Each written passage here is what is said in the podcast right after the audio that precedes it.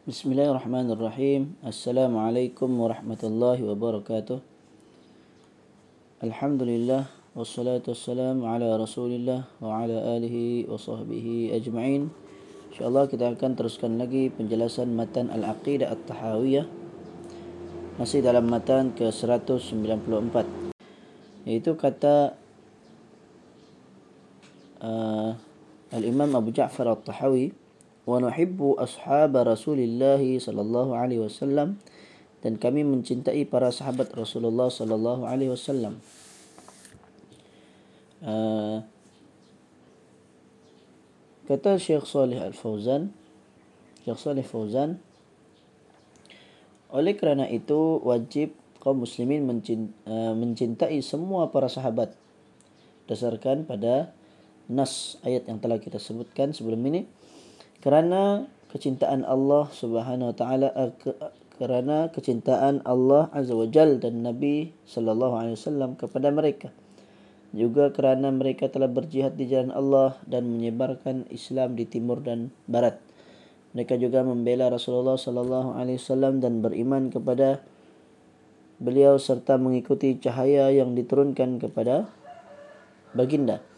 Ini adalah akidah ahli sunnah wal jamaah ketika Allah menyebutkan kaum muhajirin dan kaum ansar di dalam surah Al-Hasyr Allah Subhanahu wa taala berfirman lil fuqara'il muhajirin alladhina ukhriju min diyarihim wa amwalihim yabtaghuna fadlan min Allah wa ridwana wa yansuruna Allah wa rasulahu ulaika humus sadiqun والذين تبوأوا الدار تبوأوا الدار والإيمان من قبلهم يحبون من هاجر إليهم ولا يجدون في صدورهم حاجة مما أوتوا ويؤثرون على أنفسهم ولو كان بهم خصاصة. ومن يوق شح نفسه فأولئك هم المفلحون. والذين جاءوا من بعدهم يقولون ربنا اغفر لنا ولإخواننا الذين سبقونا بالإيمان wala taj'al fi qulubina ghillan lil ladzina amanu. Maksudnya bagi para fuqara yang berhijrah yang diusir dari kampung halaman dan dari harta benda mereka kerana mencari kurnia dari Allah dan keredaannya dan mereka menolong Allah dan Rasulnya. mereka itulah orang-orang yang benar dan orang-orang yang telah menempati kota Madinah dan telah beriman yakni Ansar sebelum kedatangan mereka yakni Muhajirin mereka mencintai orang yang berhijrah kepada mereka. Dan mereka tiada menaruh keinginan dalam hati mereka terhadap apa-apa yang diberikan kepada mereka, yakni orang muhajirin. Dan mereka mengutamakan, yakni orang-orang muhajirin, atas diri mereka sendiri. Sekalipun mereka memerlukan apa yang mereka berikan itu dan siapa yang diberi, dipelihara dari kekikiran dirinya. Mereka itulah orang-orang yang beruntung dan mereka dan orang-orang yang datang sesudah mereka yakni muhajirin dan ansar mereka berdoa ya Tuhan kami ampunilah kami dan saudara-saudara kami yang telah beriman lebih dahulu dari kami janganlah engkau biarkan kedengkian dalam hati kami terhadap orang-orang yang beriman surah al-hasyr ayat 8 hingga 10 okey dalam ayat ini jelas ha, menyebutkan tentang keadaan ha, muhajirin dan ansar yang diridai oleh Allah Subhanahu wa taala. Di mana uh, peristiwa kejadian uh, orang Muhajirin yang berhijrah menuju ke Madinah, yakni orang-orang Ansar di sana bersedia membantu menolong orang orang Muhajirin, eh uh, orang Muhajirin.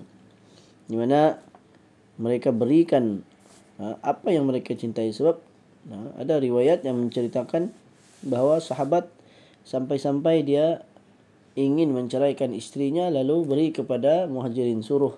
Kerana orang muhajirin tu belum ada istri maka disuruh ambil istri dia.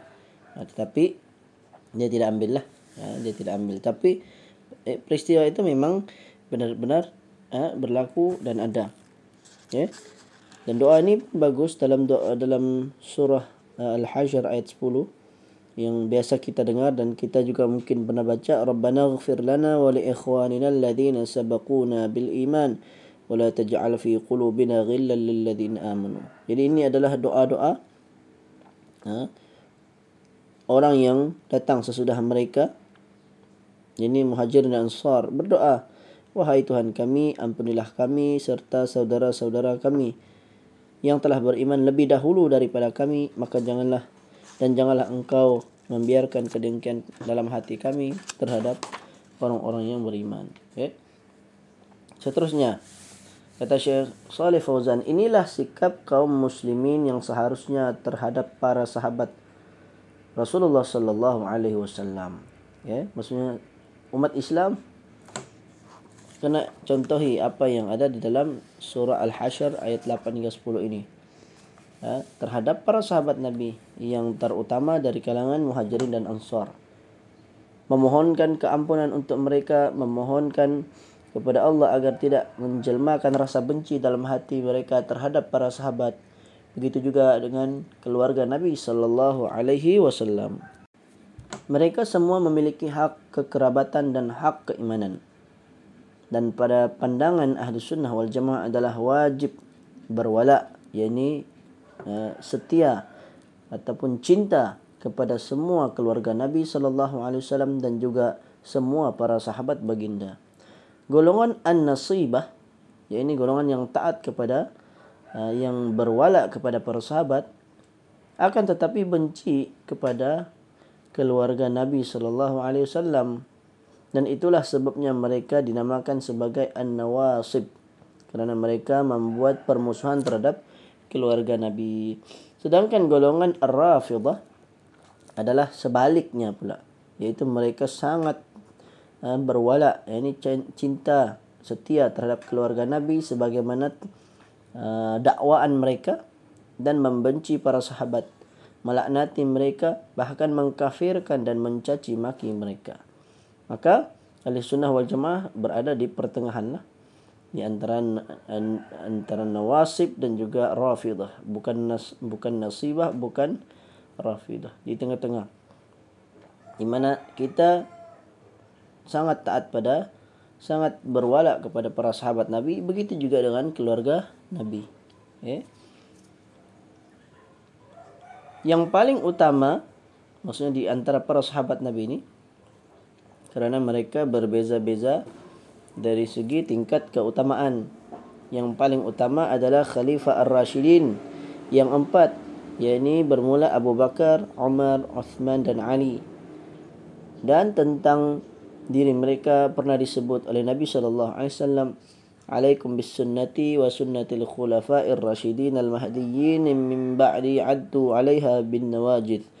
Hendaklah kamu berpegang teguh kepada sunnahku dan sunnah para, para khalifah ar-rasyidin yang beroleh petunjuk setelahku maka gigitlah sunnah-sunnah tersebut dengan geraham. Setelah empat orang disusuli pula enam ya, enam orang. Ini semua sekali empat campur enam adalah sepuluh orang para sahabat Nabi yang dijamin syurga ya, iaitu ya, enam yang bakinya adalah Abu Ubaidah Amir bin Al-Jarrah Sa'ad bin Abi Waqqas, Sa'id bin Zaid, Az-Zubair bin Al-Awwam, Talhah bin Ubaidillah dan juga Abdurrahman bin Auf. Okay.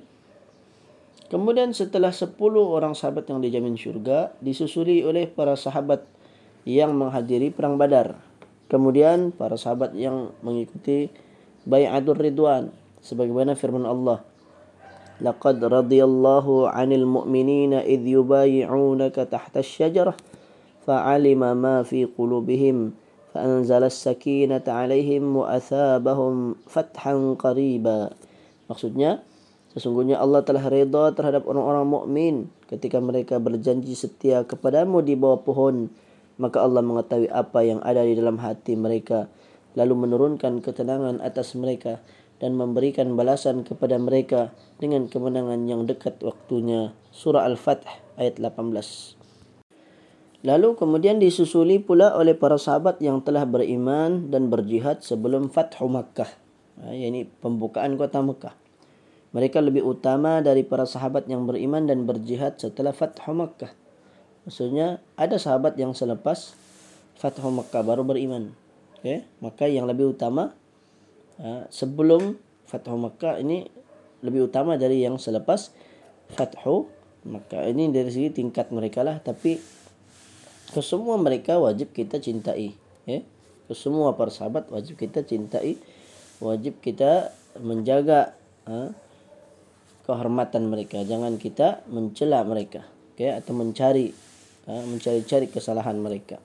Allah Subhanahu wa taala berfirman la yastawi minkum man anfaqa min qabl al-fath wa qatal ulaika a'zamu darajatan min alladhina anfaqu min ba'du wa qatalu wa kullu wa'ada Allahul husna tidak sama di antara kamu orang yang menafkahkan hartanya dan berperang sebelum penaklukan Makkah mereka lebih tinggi darjatnya daripada orang-orang yang menafkahkan hartanya dan berperang sesudah itu. Allah menjanjikan kepada masing-masing mereka balasan yang lebih baik. Surah Al-Hadid ayat yang ke-10. Yang dimaksudkan dengan penaklukan Al-Fathu uh, dalam uh, ayat ini di sini adalah penaklukan kota Mekah yang diawali dengan sulhu Al-Hudaybiyah kemudian disusuli dengan kaum muhajirin secara umumnya. Kemudian diikuti dengan kaum ansar. Kerana itulah Allah Subhanahu wa taala mendahulukan kaum muhajirin daripada ansar sebagaimana yang difirmankan oleh Allah Subhanahu wa taala was-sabiqun al-awwalun minal muhajirin wal ansar orang-orang yang terdahulu lagi pertama memeluk Islam di antara muhajirin dan ansar surah at-taubah ayat yang ke-100 insyaallah kita akan sambung lagi أقول قولي هذا وأستغفر الله العظيم لي ولكم وصلى اللهم على نبينا محمد وعلى آله وصحبه وبارك وسلم.